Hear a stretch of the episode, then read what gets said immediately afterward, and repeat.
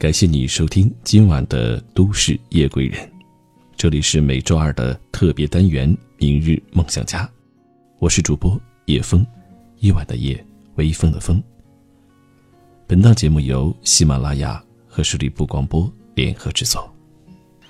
马上就要到春节了，那此刻已经有很多朋友回到了家，也许呢，你正在回家的路上。或许呢，因为工作，因为加班呢，可能要到新年的头一天，或者是当天才到家。不管怎样，能回家就好。叶枫也借此祝所有的听众朋友新春快乐。回到家以后，难免的各种聚会，可能也会睡得比较晚。也希望大家能够注意身体，合理的安排时间。对于经常熬夜的朋友，今天我想和你分享的是这样的一篇文字。你熬的不是夜，是父母的担惊受怕。有一次投资知识讲座上，有人举手问台上的高级财务顾问：“您觉得二十一世纪什么投资风险最大？”他想都没想，脱口而出：“生儿育女。”台下笑倒一片，我却陷入沉思中。用专业一点的语句来讲，就是生养孩子，投资。与收益不成比例，可预见的收益了若星辰。精明一点的人可不干这差事。况且现在养老保险福利渐入佳境，养儿防老其实是一场最大的忽悠和自我安慰。《诗林广记》中有言：“养儿防老，积谷防饥。”过去劳动力紧缺，多添一个孩子就是多一份劳动力，多一份活下去的希望。可现在啃老族兴起，就算不啃老，孩子们也自顾不暇。他们与蚂蚁花呗过招，没过多闲置的钱打回家。人间有味是清欢中，丁仁坚和妻子林月过着安居乐业的日子。然而好景不长，妻子有了更多的欲望。她不喜欢和公公住在一起，想要买一套自己的房子，并以离婚为筹码要挟丁仁坚。对于好朋友抛过来的高薪职位，丁仁坚拒绝的相当豪爽，因为他认为没有金刚钻不揽瓷器活，坚决不欠下这份人情，多么有骨气有志气。然而他却可以为了首付，厚着脸皮跟已经垂垂老矣的爸爸伸手要钱，被老人一阵痛骂，赶出了房间。弹幕里没有人骂老人自私，即使他有一笔丰厚的养老金。养儿防老这个功能已经逐渐弱化，现在孩子对于父母而言，更多的是一种情感的寄托。父母希望在耄耋之年，孩子能够用陪伴进行长情的感恩，仅此而已。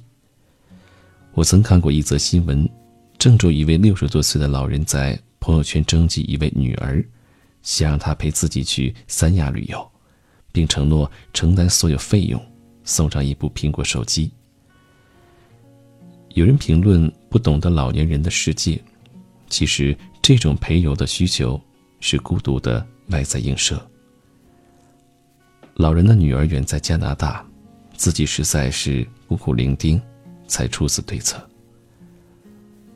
还有很多类似的报道，七旬老人按月支付工资，恳请儿女们能够回家看看，吃顿普普通通的团圆饭，就像小时候那样。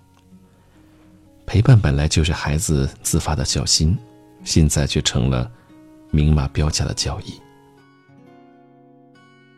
我们一路成长，父母一路追赶，但速度终究太悬殊，他们最终远远落下。无数次，都是父母看着子女的背影渐行渐远，而孩子们用背影无声表达：不必追。出嫁也好，远嫁也好。搬出去住也行，这辈子因为那点血缘关系，子女成了父母剪不断的牵挂，理还乱的担忧，日日期盼，夜夜念想。你有你的全世界，而父母的全世界，是你。一句行了行了，我知道了，不要这么啰嗦了。我今天去外面吃，就能拒父母于千里之外。从此，你不懂他们的。欲言又止。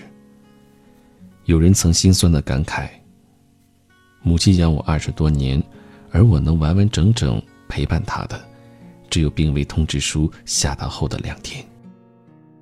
如果可以，请尽量常回家看看；再不济，请好好善待自己，因为你不是一个人，你的身后站着饱经风霜的父母。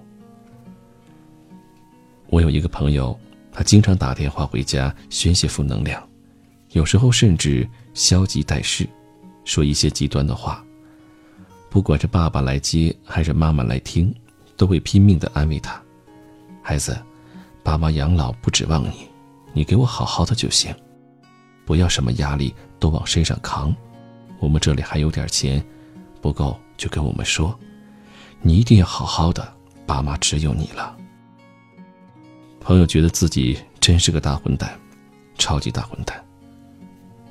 邻居小张，工作工作日加班到深夜，休息天通宵打游戏，疯玩熬红了眼睛，身体每况愈下。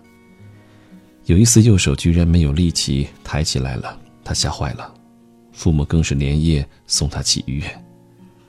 他第一次看到父母如惊弓之鸟般站在走廊上，在检验报告出来之前，他们的不安写满了整张脸。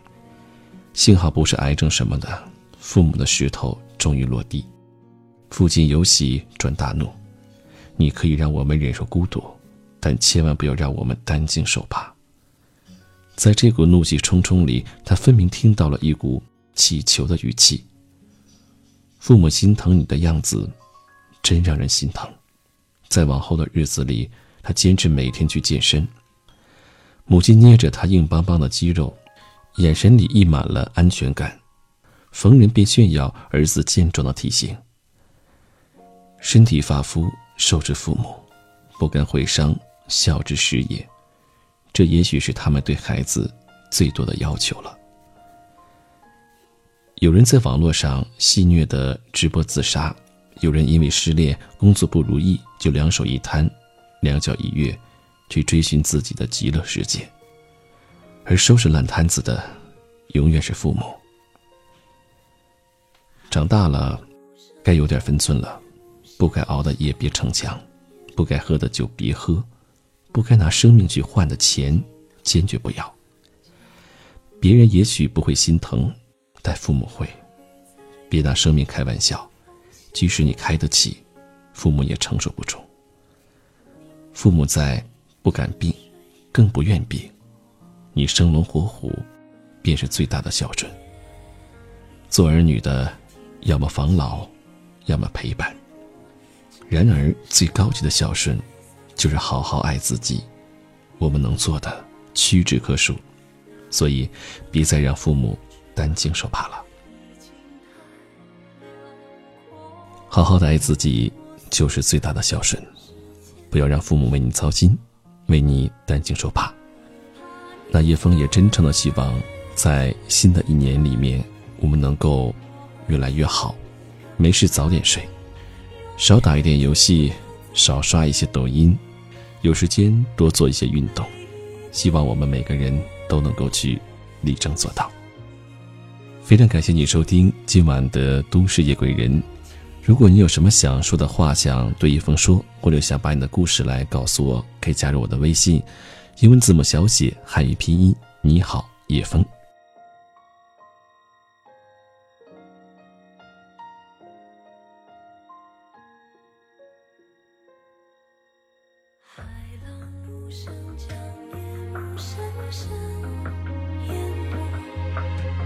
漫过天空尽头的